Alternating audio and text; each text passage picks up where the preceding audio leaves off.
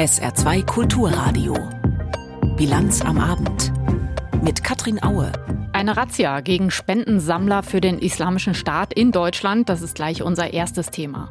Außerdem berichten wir über eine eindringliche Warnung vor den Gefahren der künstlichen Intelligenz. Dazu im Interview Joachim Weikert von der Saar-Uni, der den internationalen Appell mit unterschrieben hat. Und Arbeit im Rentenalter gibt es immer öfter auch im Saarland. Herzlich willkommen zur Bilanz am Abend. Heute früh im Morgengrauen eine Razzia gegen mutmaßliche Unterstützer der Terrormiliz Islamischer Staat in Deutschland. Auch im Saarland wurde eine Wohnung durchsucht, aber Festnahmen gab es hier nicht. Dafür in Baden-Württemberg, Rheinland-Pfalz, Nordrhein-Westfalen und Bremen. Michael Göttschenberg mit den Hintergründen. Den sieben Festgenommenen wirft die Bundesanwaltschaft vor, Unterstützer des sogenannten Islamischen Staats zu sein. Konkret sollen sie zu einem internationalen Netzwerk gehören, das verdächtigt wird, Spenden für den IS bzw. einzelne Mitglieder der Terrororganisation gesammelt zu haben. Insgesamt sollen sie in der radikal-islamistischen Szene in Deutschland Spendengelder in Höhe von rund 65.000 Euro gesammelt haben. Dieses Geld soll IS-Mitgliedern zugeflossen sein, die beispielsweise in den kurdischen Gefangenenlagern El Hol und Roj inhaftiert sind. Das Geld soll dazu gedient haben, ihre Lebensbedingungen in den Lagern zu verbessern. Mitunter soll mit dem Geld auch Wachpersonal bestochen worden sein, um Inhaftierten die Flucht zu ermöglichen. Bundesweit wurden heute rund 100 Objekte durchsucht. Die Maßnahmen fanden in Verbindung mit anderen Ermittlungsverfahren mehrerer Generalstaatsanwaltschaften in Deutschland statt, bei denen es um finanzielle Unterstützung für den IS geht. Bei den gesammelten Spenden handelt es sich in der Regel um Kleinspenden innerhalb der Szene, das heißt zwei oder niedrige dreistellige Beträge. Das Ziel der Maßnahmen ist offenbar auch deutlich zu machen, dass auch diese Form der Unterstützung Terrorismusfinanzierung und damit strafbar ist und vom Staat nicht toleriert wird. Die sieben Festgenommenen werden heute dem Ermittlungsrichter vorgeführt, der über die Untersuchungshaft entscheidet. Um Anschlagsplanungen ging es dem Vernehmen nach nicht. Allerdings gibt es nach wie vor rund 500 Personen innerhalb der radikal-islamistischen Szene, die von der Polizei als Gefährder geführt werden und denen man zutraut, dass sie Anschläge verüben wollen. In den vergangenen Monaten wurden mehrere mutmaßliche Planungen von Islamisten vereitelt, denen vorgeworfen wird, dass sie im Namen des IS Anschläge verüben wollten. Zuletzt hat ein Mann aus mutmaßlich islamistischen Motiven Messerattacken in Duisburg verübt, bei denen ein Mensch getötet und weitere zum Teil lebensgefährlich verletzt wurden. Der IS wurde zwar militärisch besiegt und ist von der Landkarte verschwunden, doch die Terrororganisation besteht im Untergrund in Syrien und Irak weiter. Free Lina, Freiheit für Lina. Diesen Spruch sieht man seit Monaten an vielen Hauswänden in der ganzen Republik, besonders oft in Leipzig und Berlin. Dort hat Lina E. viele Unterstützerinnen und Unterstützer, die meisten von ihnen aus der linken bzw. linksextremen Szene. Lina E. sitzt seit gut zwei Jahren in Untersuchungshaft. Ihr und drei Mitangeklagten wird zur Last gelegt, mehrmals gewalttätig Rechtsextremisten angegriffen zu haben. Dabei wurden mehrere Menschen teils schwer verletzt. Heute war die Urteilsverkündung am Oberlandesgericht Dresden. MDR-Reporter Arndt Groß war dabei und schildert, wie das Urteil ausgefallen ist. Alle vier Angeklagten sind der Mitgliedschaft in einer kriminellen Vereinigung schuldig, beziehungsweise der Unterstützung und der Beihilfe. Da geht es um den Paragraphen 129 des Strafgesetzbuches. Und das dann in Tateinheit, wie es so schön heißt, mit Körperverletzungsdelikten, also Überfälle auf vermeintliche oder auch echte Rechtsextremisten. Da geht es auch darum, dass die Gruppe ab 2018 gezielt diese Menschen überfallen hat, mit Pfefferspray traktiert hat und mit Schlagstöcken oder mit Hämmern auf sie eingeprügelt hat. Die Opfer sind dabei zum Teil sehr schwer verletzt worden und das eben ganz gezielt, keine spontane Gewalt, sondern die Opfer wurden ausgespäht und dann angegriffen. Allerdings kam die Polizei der Täterin irgendwann auf die Spur. Man hat sie auf der Flucht irgendwann erwischt. Und fünf Jahre und drei Monate für die Hauptangeklagte, das sind weniger als die Bundesanwaltschaft gefordert hat. Die Bundesanwaltschaft hatte mehr als acht Jahre gefordert. Aus der Politik kamen positive Reaktionen nach der Urteilsverkündung. Sachsens Innenminister Schuster zum Beispiel sagte, das Urteil hat eine starke Signalwirkung, unabhängig von der Urteilshöhe, und zeigt, dass linksextremistische Gewalt nicht toleriert wird. Im Gerichtssaal selbst gab es heute aber Proteste. Beim Urteil gegen Lina E. war es ganz ruhig. Da bin ich mir aber nicht ganz sicher, ob das Publikum das erstmal verarbeiten musste, diese fünfeinviertel Jahre. Bei den verurteilten Männern, da machte sich dann bei der Anhängerschaft im Saal Unmut breit. Da kommentierte man diese Urteile von zweieinhalb bis über drei Jahre ziemlich lautstark. Der Senat wurde beschimpft als Fascho-Freunde und deshalb Klassenjustiz. Der Vorsitzende dieses Senats des Oberlandesgerichts Dresden hat dann gesagt, er wird Einzelne hinauswerfen aus dem Saal, wenn das so weiterginge. Lina E. selbst sah aus meiner Sicht nicht mehr so souverän aus wie in den Verhandlungstagen zuvor. Seit 2020 November sitzt sie in Untersuchungshaft und sie wird möglicherweise nochmal in die normale Strafhaft einfahren.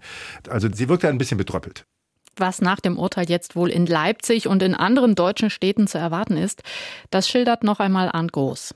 Die linksextreme Szene hat zu Protesten aufgerufen für heute in Leipzig und in Dresden. Und am kommenden Sonnabend soll es eine große Demonstration in Leipzig geben, parallel zu mehreren Großveranstaltungen in der Stadt. Und da gibt es Aufrufe aus der Szene, nach einer Verurteilung von Lina E. hohe Sachschäden mutwillig zu verursachen. Das muss jetzt aber alles nicht in Leipzig passieren. Es wurden ja auch Verurteilte von heute in Berlin. Die Polizei ist zumindest angespannt und die Demo in Leipzig könnte verboten werden, weil die Sicherheit in der Stadt möglicherweise eben nicht gewährleistet sein kann. Künstliche Intelligenz hilft der Menschheit. Das haben die Entwickler und Befürworter von KI-Programmen lange gesagt. Und tatsächlich sind mittlerweile unzählige Möglichkeiten denkbar, wie künstliche Intelligenz Prozesse beschleunigen kann, uns Menschen Arbeit abnehmen oder uns inspirieren kann.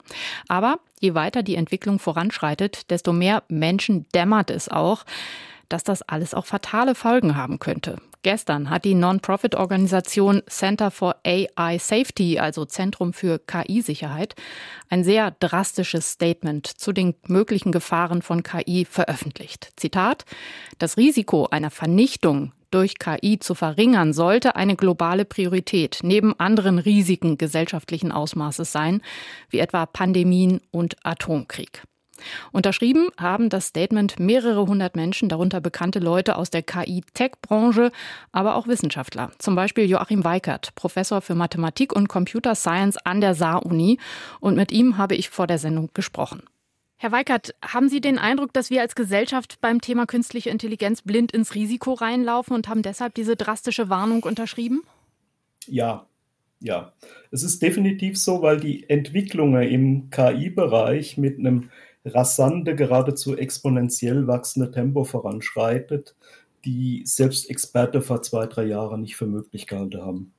Was sehen Sie denn konkret als potenzielle Gefahren? Das sind vier Punkte. Also das eine sind Umwälzungen am Arbeitsmarkt. Offensichtlich werden viele Berufe sich in ihrem Charakter stark ändern. Viele werden auch wegfallen. Übrigens auch kreative und hochqualifizierte Berufe, möglicherweise auch Berufe wie Ihren und, und, und meinen Beruf. Zweiter Punkt ist eine Destabilisierung von Gesellschaften durch Desinformation. Früher war es, ich sage mal, Geheimdiensten, autoritären Staaten oder radikalen Parteien vorbehalte, Falschinformationen zu streuen, mit generativen Systemen, die im Nu Texte, Bilder, Videos zu allen möglichen Vorgaben erzeugen können, kann das jetzt Lieschen Müller und Otto Meyer ganz genauso tun, ohne jegliche Fachkenntnis. Mhm.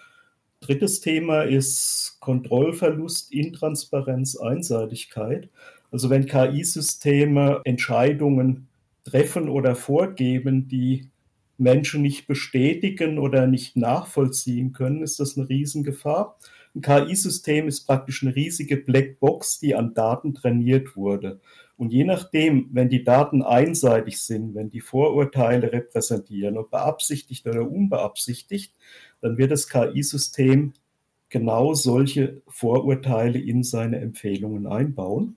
Das ist also eine weitere Gefahr. Und eine vierte Gefahr, wo es konkret in der aktuellen Warnung darum ging, ist eine schädliche Verselbstständigung von KI-Systemen.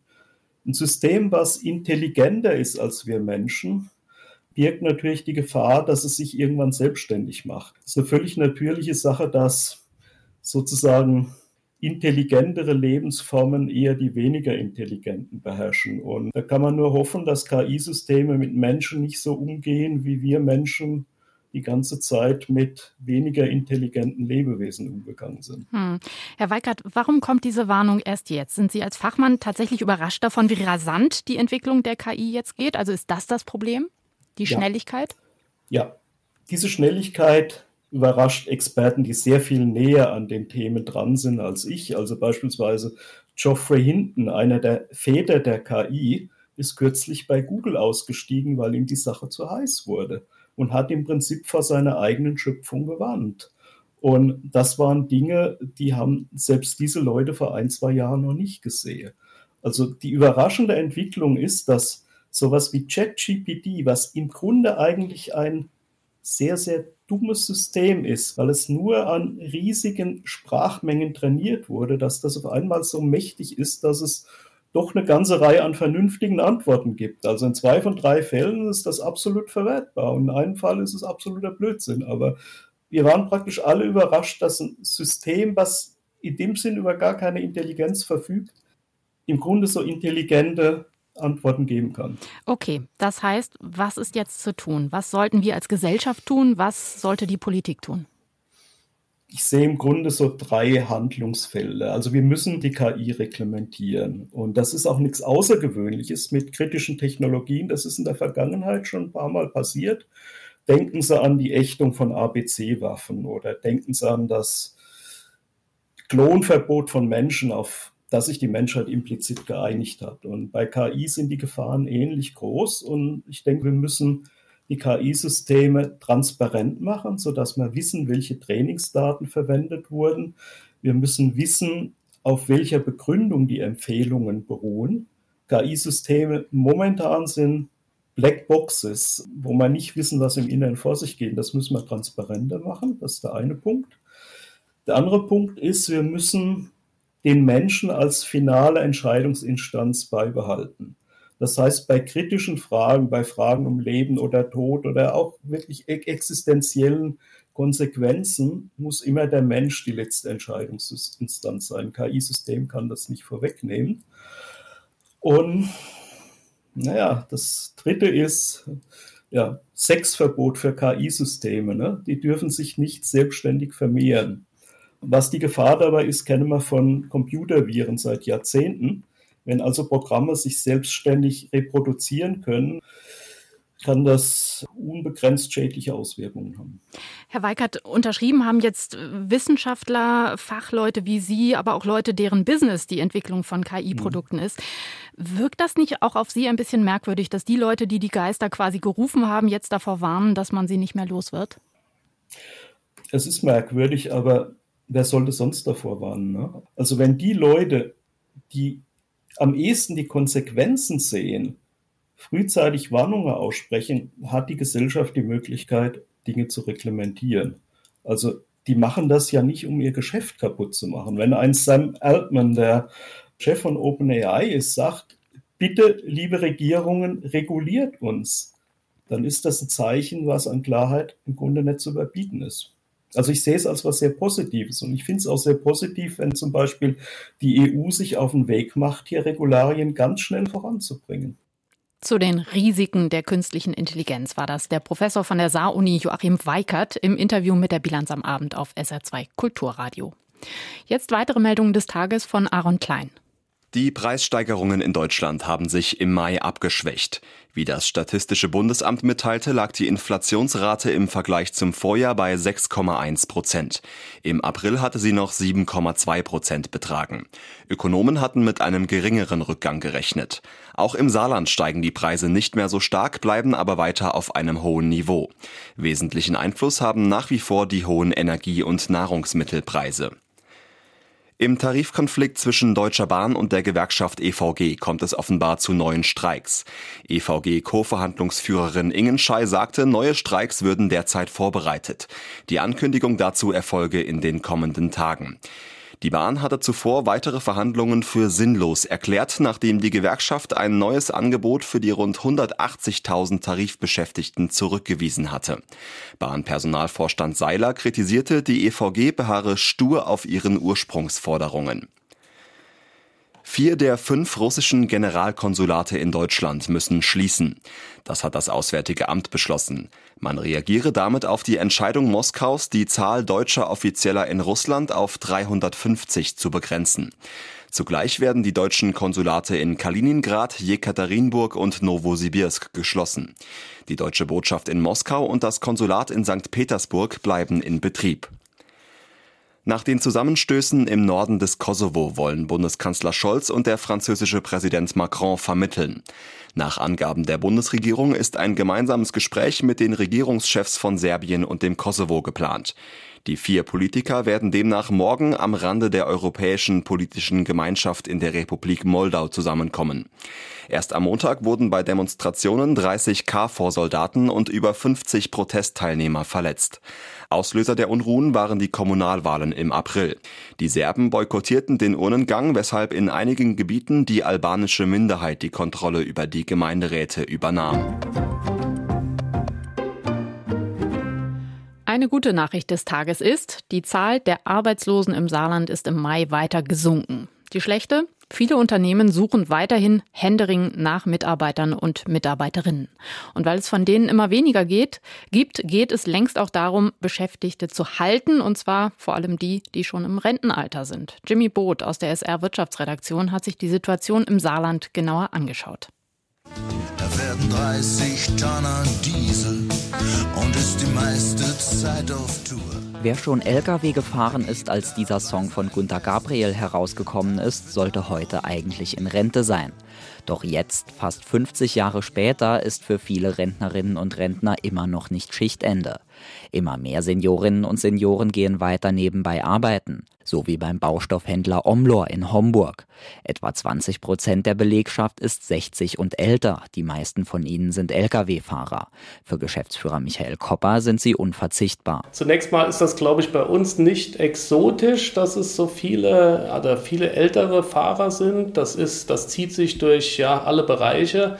Ähm, es gibt im Prinzip äh, ja sehr viele ältere Fahrer und nur wenig Nachwuchs, kann man sagen. Äh, und dementsprechend sind wir auch auf die älteren Mitarbeiter angewiesen. Die Firma Omlor ist kein Ausnahmefall. Im Saarland sind aktuell etwa 22.000 Menschen über 65 in Arbeitsverhältnissen. Etwa drei Viertel von ihnen als Minijobber, der Rest in Voll- oder Teilzeit. Der Arbeitsmarkt ist im Umbruch. Geburtenstarke Jahrgänge gehen allmählich in Ruhestand, es rücken aber weniger junge Menschen nach. Rentnerinnen und Rentner können in dieser Situation helfen, wie Heidrun Schulz von der Regionaldirektion der Arbeitsagentur erklärt. Es wird aber nur eine Facette sein und mit meiner Einschätzung nach auch bei weitem nicht die stärkste. Wir sehen allerdings, dass es Motive gibt auf Seiten der Zubeschäftigenden, die damit rechnen lassen, dass es da auch in Zukunft mögliche Ansatzpunkte gibt. Ich würde dabei aber schon sehr ins Auge fassen, Unternehmen zu empfehlen, sich rechtzeitig Gedanken zu machen, wie man denn auch verlockend machen kann, dass diejenigen, die schon da sind, gerne da sind und gerne bleiben, denn das wird ein ganz wesentlicher Faktor sein. Einige Rentnerinnen und Rentner sind aber auch auf das Geld angewiesen. Sie müssen oft mit einer kleinen Rente auskommen. Arbeiten im Alter ist für sie auch finanziell hilfreich oder sogar nötig, zum Beispiel wenn sie wenige Beitragsjahre in Deutschland haben. Beim Baustoffhändler Omlor etwa haben einige ältere Fahrer einen Migrationshintergrund, wie Geschäftsführer Kopper schildert. Wenn ich aus bestimmten Ländern komme und hier einreise und bin natürlich dann in der Regel bin ich vielleicht 30, 40 Jahre, wenn ich hier einreise und dann dann fehlen mir die, die gesetzlichen Rentenjahre und dementsprechend fällt meine gesetzliche Rente sehr, sehr niedrig aus. Und dann kann ich natürlich, wenn ich äh, nach der Renten oder nach dem Erreichen des Rentenalters weiterarbeite, kann ich mein, ja, meine Rente deutlich aufbessern. Die Gründe, warum immer mehr Ältere weiterarbeiten, sind unterschiedlich. Neben finanziellen Aspekten mache vielen ihre Arbeit weiterhin Spaß und sie wollten weiter Kontakt zu Menschen haben, berichtet die Chefin der Regionaldirektion der Arbeitsagentur Schulz. Die Lösung für den Fachkräftemangel wird aber weitaus vielfältiger aussehen müssen. Arbeiten im Rentenalter. Jimmy Boot hat berichtet. Weniger Lohn für die gleiche Arbeit klingt ungerecht, ist aber, zumindest im Fall der Leiharbeit, rechtlich okay. Das hat heute das Bundesarbeitsgericht in Erfurt entschieden. Worum es konkret ging, berichtet Ann-Kathrin Jeske. Vor dem Bundesarbeitsgericht scheiterte eine Leiharbeiterin aus Bayern heute mit einer Klage auf mehr Lohn. Sie hatte angeprangert, als Leiharbeiterin deutlich weniger Geld bekommen zu haben als die Stammbeschäftigten des Modeunternehmens H&M, bei dem sie mehrere Monate eingesetzt war. Rudolf Buschmann, Anwalt vom DGB Rechtsschutz. Das ist ein ganz klassischer Fall in der Leiharbeit. Die Klägerin wurde vergütet nach dem Tarifvertrag der Leiharbeit. Der war auf sehr, sehr niedrigem Niveau, zuerst 9 Euro während in dem Einsatzbetrieb, in dem sie arbeitete, über 13 Euro verdient worden wäre. Diese Differenz ist aus unserer Sicht ein Verstoß gegen den Gleichheitsgrundsatz. Deswegen haben wir das geltend gemacht, aber wir hatten heute leider keinen Erfolg. Aus Sicht des DGB Rechtsschutz verstieß die geringere Bezahlung gegen den sogenannten Equal Pay Grundsatz, also gleicher Lohn für gleiche Arbeit. Diese Regel gilt nach Europarecht auch in der Leiharbeit. Die Frau hatte deshalb versucht, den Lohnunterschied von mehr als 4 Euro einzuklagen doch ohne Erfolg.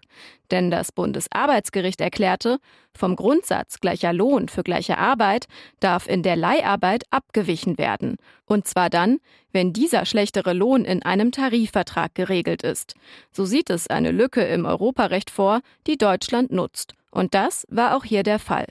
Das Leiharbeitsunternehmen muss der Frau aus Bayern deshalb nur den Tariflohn von etwa 9 Euro zahlen, so der Richter am Bundesarbeitsgericht Rüdiger Link. Ansprüche auf ein sogenanntes Equal Pay das heißt auf ein Entgelt in Höhe des Verdienstes vergleichbarer Stammarbeitnehmer beim Endleiher sind hierdurch wirksam ausgeschlossen worden. Bei ihrer Entscheidung mussten die Richterinnen und Richter heute auch ein Urteil des Europäischen Gerichtshofs berücksichtigen.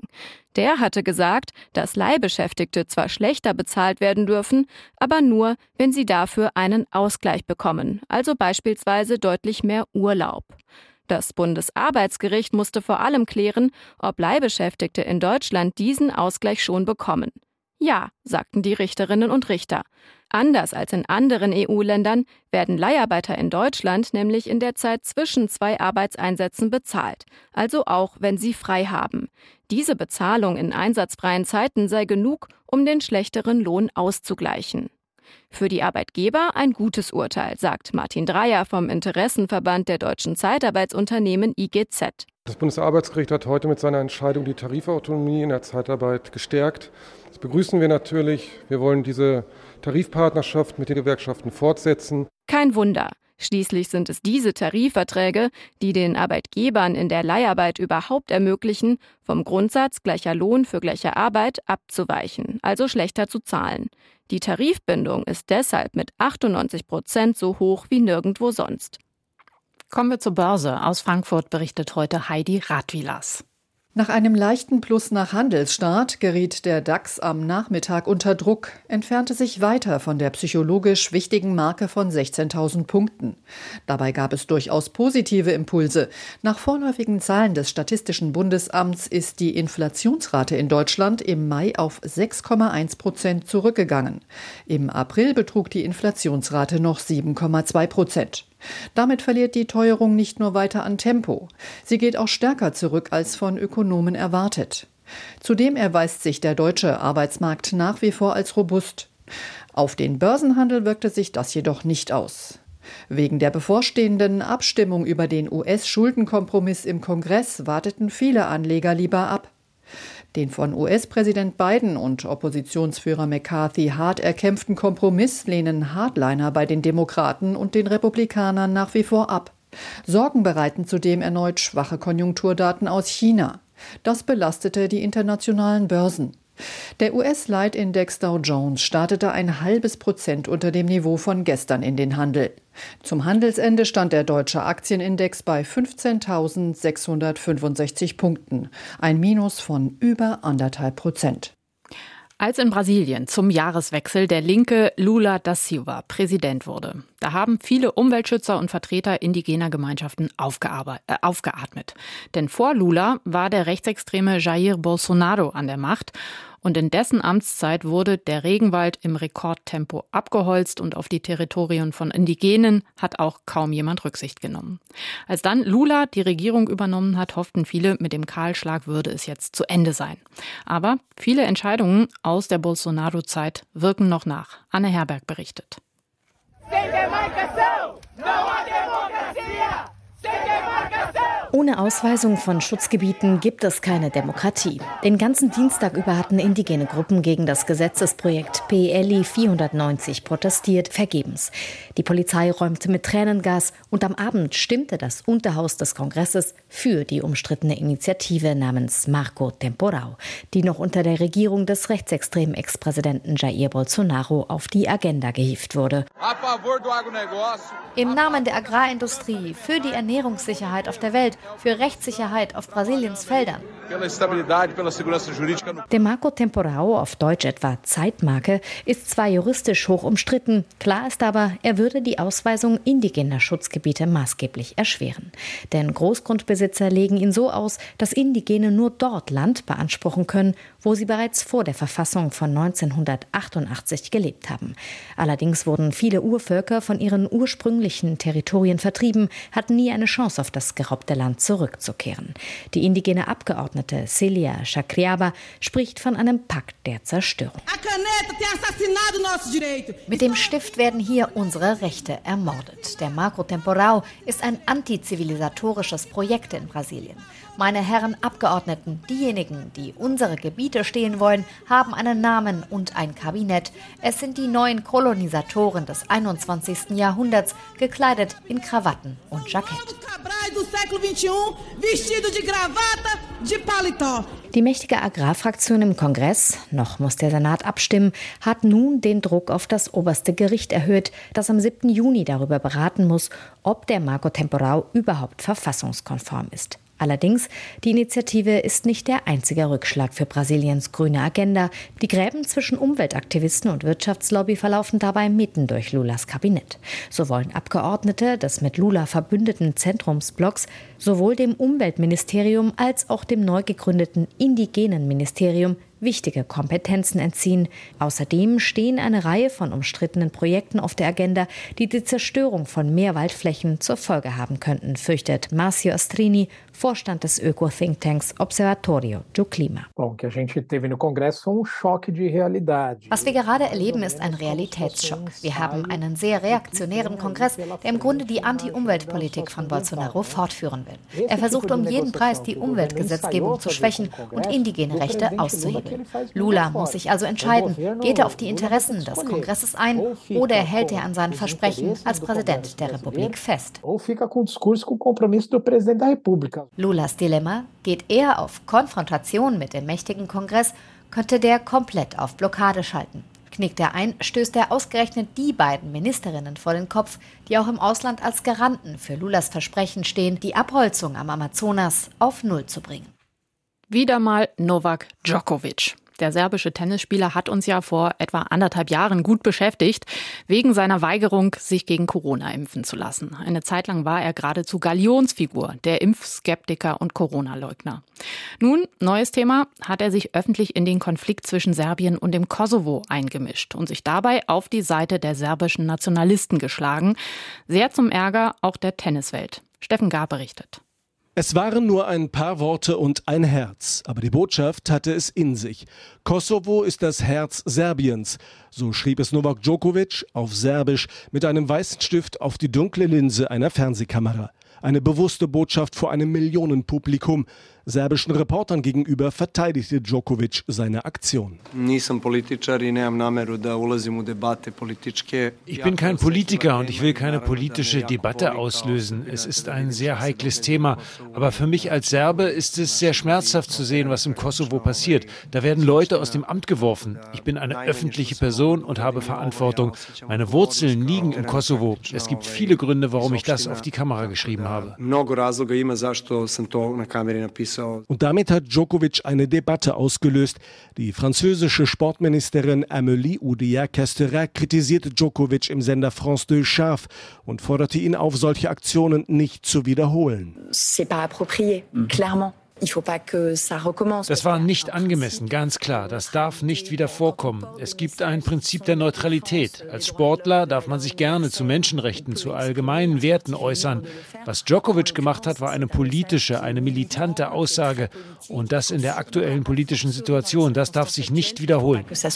Das soll auch die Turnierdirektorin Amélie Mauresmo dem Serben bereits mitgeteilt haben. Auf Sanktionen aber hat der französische Tennisverband verzichtet. Es gebe keine offizielle Regelung, was Spieler bei einem Grand Slam Turnier sagen dürften und was nicht. Derweil hat sich auch das Nationale Olympische Komitee des Kosovo eingeschaltet. Es fordert das Internationale Olympische Komitee auf, aktiv zu werden. Das IOC solle vom Tennis-Weltverband einfordern, den Vorfall zu untersuchen und ein Verfahren gegen Djokovic einzuleiten. Ein paar Worte und ein Herz könnten den Serben noch in Schwierigkeiten bringen. Das Wetter. Morgen wieder viel Sonne bei sommerlichen Höchsttemperaturen von 29 Grad im Sargau. Ähnlich sonnig auch am Freitag dann noch bis 25 Grad.